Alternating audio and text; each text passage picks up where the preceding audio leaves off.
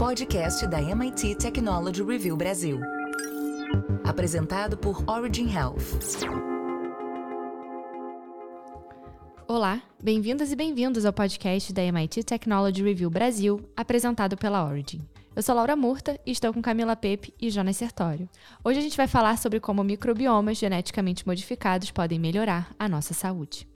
Lembrando que essa é a vertical de saúde da MIT Technology Review Brasil e semanalmente você pode acompanhar as nossas discussões sobre biotecnologia e inovação. Faça parte da comunidade MIT Technology Review Brasil e assine nosso conteúdo em mittechreview.com.br barra assine. MIT Tech Review barra assine. Os micróbios, eles são muito antigos e já vinham evoluindo em nosso planeta há milhões de anos quando surgiram os humanos. Assim, não é nenhuma surpresa que eles tenham desenvolvido relações complexas com outros seres vivos. Eles se alimentam das substâncias químicas disponíveis em seu ambiente e produzem outras que nem sempre são benéficas para os organismos ao seu redor. A questão que o artigo traz é: será que a gente consegue alterar o genoma desses micróbios para controlar exatamente quais substâncias eles consomem e produzem? E se fôssemos capazes de fazer com que micróbios nos ajudassem a reduzir a poluição? E se a gente pudesse criar micróbios que produzam remédios ou que liberem substâncias saudáveis em nosso intestino? Até como falamos em outro episódio, parece que esses microorganismos modificados, eles podem ajudar no tratamento de câncer em ratos e testes em humanos serão realizados em breve. Agora, fazer com que eles trabalhem para nós tem sido uma perspectiva tentadora para os cientistas já tem algumas décadas, e novas tecnologias estão cada vez mais próximas de transformar esse sonho em realidade. Diante disso, hoje a gente vai falar sobre alguma das formas mais interessantes pelas quais a gente pode modificar esses micro-organismos para beneficiar a nossa saúde e o meio ambiente. Então, Camila, a gente já tem estudos com edição genética de micróbios e quais são essas áreas estudadas e perspectivas? Temos sim, Laura. Tem um trabalho que vem sendo realizado por Brad Hygensen, que é diretor executivo da Innovative Genomics Institute, na Califórnia. A equipe recebeu recentemente uma grande quantidade de recursos para explorar novas maneiras de modificar micróbios pelo bem-estar das pessoas e do planeta, em especial da população de países de baixa e média renda. Ele conta que receberam 70 milhões de dólares para desenvolver ferramentas precisas de edição genética de micróbios. A equipe está focada em usar o CRISPR para mudar o comportamento dos micróbios, não apenas de bactérias, mas também de seus vizinhos menos estudados, como fungos e árqueas.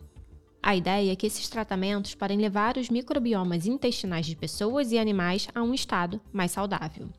É provável que as primeiras a receber esses tratamentos sejam as vacas. A maneira como criamos esses animais tem um enorme impacto no meio ambiente por várias razões. Uma questão significativa é o metano que emitem, uma vez que metano é um dos principais gases do efeito estufa, contribuindo para o aquecimento global. Tecnicamente, o metano não é feito pelas vacas, é produzido por árqueas dentro do aparelho digestivo das vacas. O pesquisador está pesquisando formas de alterar os micróbios que vivem no rumen, primeiro e maior compartimento do estômago, para que produzam muito pouco ou até nenhum gás. Um dado que o artigo traz é que os pesquisadores acreditam que modificar os micróbios já existentes deve ser menos problemático do que introduzir novos. A Camila trouxe exemplos de estudos em animais, mas a equipe também está pesquisando como um tratamento CRISPR né, para microbioma pode beneficiar crianças. O microbioma inicial de um bebê, e eles acreditam é, ser adquirido durante o nascimento, é especialmente maleável durante os primeiros dois anos de vida. Por isso, os microbiologistas acreditam ser importante deixá-lo mais saudável possível desde cedo. Então, Jonas, quais são os resultados esperados com essa edição ou estudos semelhantes que busquem melhorar a nossa saúde e não tratar uma condição específica como a gente viu antes, com o tratamento do câncer? Bom, Laura, ainda não sabemos exatamente o que isso significa ou como seria um microbioma saudável, mas o ideal seria evitar germes que produzam substâncias inflamatórias ou prejudiciais à mucosa digestiva, por exemplo. E talvez devamos encorajar a proliferação de micróbios que produzam substâncias benéficas à saúde intestinal, como o ácido butanóico, que é liberado quando certos micróbios fermentam fibras e parece fortalecer a barreira natural do intestino. O trabalho sendo feito agora está em um estágio inicial, mas os pesquisadores estão pensando em um tratamento oral que possa ser dado a bebês para manipular seus microbiomas.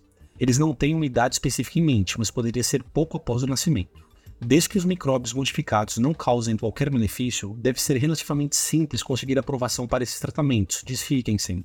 Ele comenta que esses são experimentos que são relativamente fáceis de se fazer. Justin Sonnenberg, professor de microbiologia e imunologia da Universidade de Stanford, na Califórnia, também está pesquisando maneiras de modificar micróbios do aparelho digestivo para melhorar a nossa saúde. Um alvo importante é a inflamação, processo relacionado a vários tipos de doenças, desde artrite até doenças cardiovasculares. Os micróbios que vivem em nosso aparelho digestivo podem perceber inflamações, diz Sonnenberg. Se pudéssemos reescrever o circuito genético desses micróbios, talvez conseguíssemos torná-los capazes de secretar compostos anti-inflamatórios, que tratem inflamações à medida que apareçam. Ele menciona que tudo estaria acontecendo nos bastidores, sem mesmo que a pessoa que abriga os micróbios perceba. E Camila, como é que os pesquisadores estão tratando a questão de ter um tratamento que funcione da mesma maneira em pessoas diferentes que vão ter microbiomas diferentes?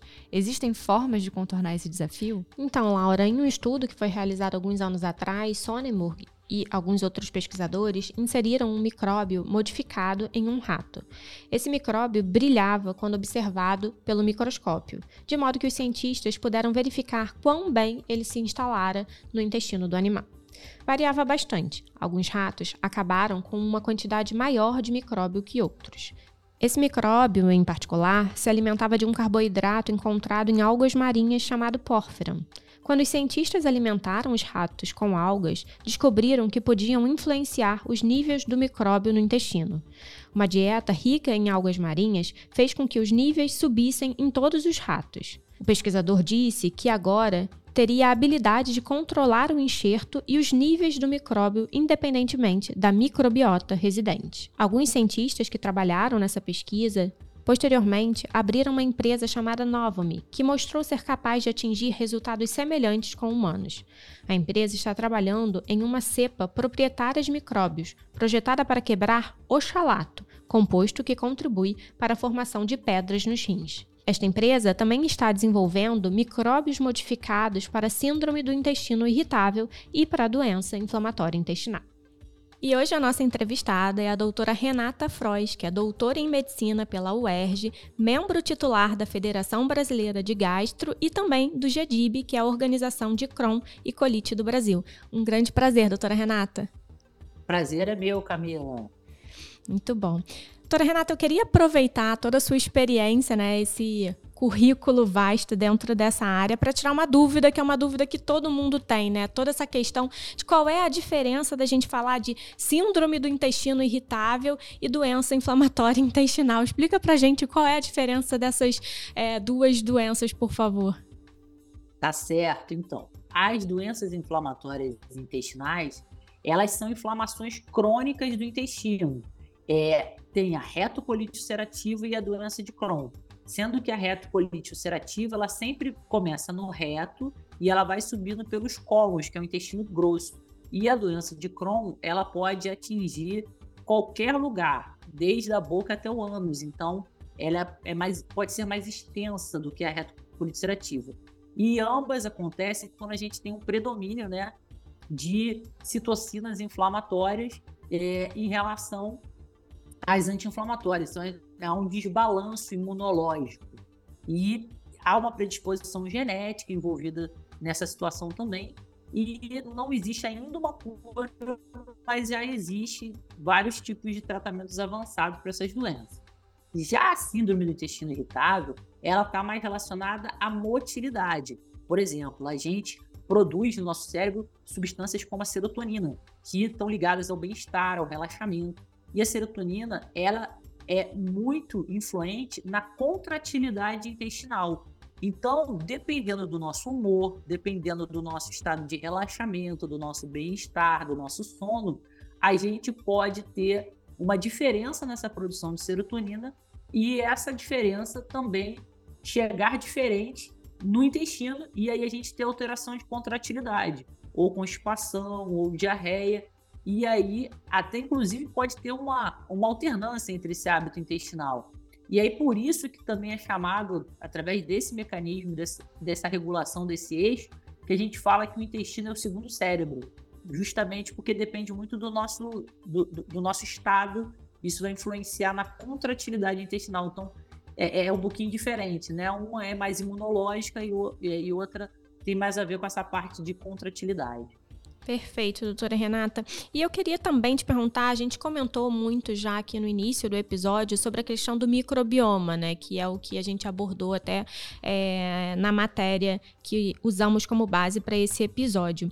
E eu queria que você explicasse para a gente um pouco dessa questão do que, que é o microbioma, é, qual é a diferença de microbioma, microbiota, se existe correlação disso com essas doenças que você já trouxe aqui para gente. Explica um pouco para a gente também, por favor. Tá certo. Então, assim, a microbiota ela é um conjunto de micro-organismos que compõem um determinado ambiente. E já o microbioma já diz respeito assim, aos genes do genoma desses micro-organismos que habitam aquele determinado ambiente. Então, é, a microbiota são os micro-organismos e o microbioma já tem mais a ver com essa parte genética.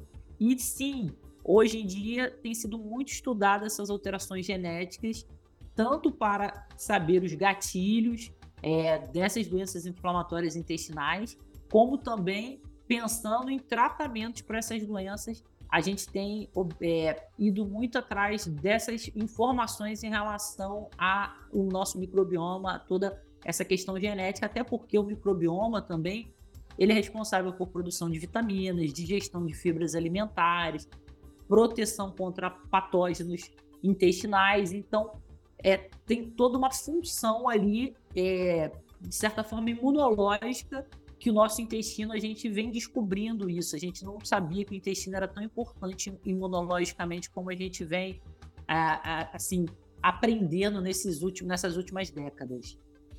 Legal. E outra coisa que a gente acaba também ouvindo muito falar quando a gente está abordando esse tema é a questão da disbiose, né? Das bactérias que compõem o nosso trato gastrointestinal.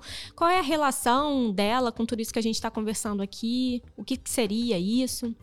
É, a disbiose é quando você tem justamente um desbalanço, né? Entre é, as bactérias que compõem esse nosso trato gastrointestinal. Então, é, quando você às vezes tem eu vou te dar um exemplo que é a doença de Crohn, que é uma dessas doenças inflamatórias intestinais.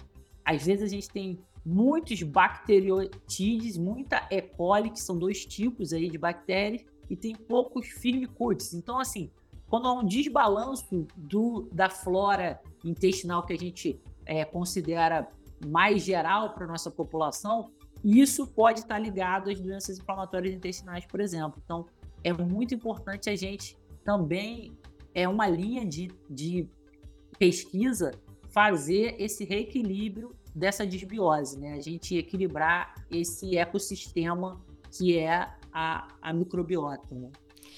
Legal. Aproveitando que a gente está falando de intestino, é verdade que as nossas fezes são uma rica fonte de informação? É, eu acho que cada vez mais a gente vai utilizar as fezes para saber mais sobre é porque a gente, no final das contas, a gente é o que a gente come, né? Então, é, é, é e também o que a gente acaba expelindo tem a ver com o que a gente come. Então, esse, é, essa parte alimentar é extremamente importante. E, por exemplo, antigamente, na própria doença inflamatória intestinal, a gente, para fazer um acompanhamento, a gente tinha que fazer exames mais invasivos, como a colonoscopia. Agora, além da colonoscopia, a gente pode fazer uma análise das fezes, um exame chamado calprotectina fecal, que ele vê uma inflamação específica do intestino. Um pouco diferente do que a gente fazia antes, que era acompanhar com um exame de sangue, chamado proteína C reativa, que também ainda é usada e é boa, mas, por exemplo, uma unha encravada ou qualquer outra uma inflamação da garganta também aumenta a proteína C reativa, mas não vai aumentar a calprotectina fecal. Então, assim, é só um exemplo de como as fezes podem ser importantes para a gente é, acompanhar doenças ou ou enfim, fazer avaliações a, a, longo prazo aí nas nossas vidas. Muito bom você ter trazido esse exemplo, porque mostra realmente a importância, né? Porque parece que a gente está falando só de questão alimentar, mas não, é, é um estudo realmente das fezes para identificar e até diagnosticar algumas doenças, né? Exatamente. Diagnosticar, acompanhar, fazer essa monitorização do tratamento para ver se está indo bem. É, e é um exame menos invasivo uhum. né, do que, por exemplo, uma colonoscopia e super assertivo. Então é bem bacana. Legal. No episódio, o doutor Renato, a gente já começou falando também sobre a questão de mudar geneticamente os micróbios, né, para que eles possam produzir substâncias mais saudáveis. Você até já trouxe um pouco isso aqui também na sua fala, de que já estão estudando nessa questão dos genes e de tudo mais, na, na busca né, por é, novos medicamentos que sejam mais assertivos para esses pacientes. E eu queria te perguntar o que, que você acha disso, se realmente isso é algo promissor, se, se como que está evoluindo isso dentro desse campo que você estuda? Eu acho que é bastante promissor. É, essa questão de você poder fazer uma engenharia genética, né, uma modificação endógena de genes através desse sistema imune adaptativo da microbiota, podendo ali ou inserir, ou deletar, ou substituir partes ali do DNA, a gente pode ter vários ganhos com isso. É, e inclusive tem sido mais estudado num primeiro momento para doenças mais raras. Então, o investimento maior tem sido até para essas que a gente tem mais dificuldade por serem doenças mais raras, para ver, é assim, que precisam, vamos dizer assim, de uma resposta mais rápida de alguma alteração genética.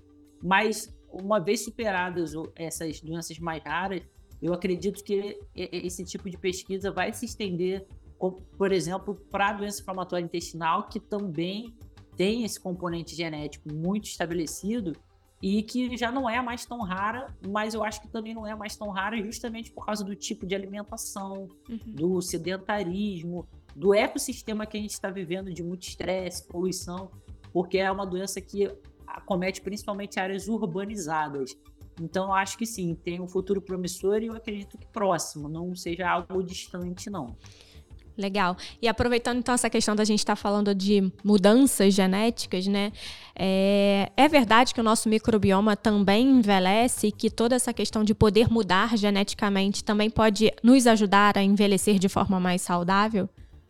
É, isso assim é, é, é algo que está se falando, ainda está no, no campo mais da hipótese do que a gente ter uma comprovação efetiva, mas é, todos esses estudos de rejuvenescimento, de uma forma geral, têm focado bastante na microbiota, porque é como ela tem esse papel imunológico de uma forma geral, de um equilíbrio, é, e toda, tudo que a gente fala pensando em rejuvenescimento, a gente tenta fazer um equilíbrio do nosso organismo.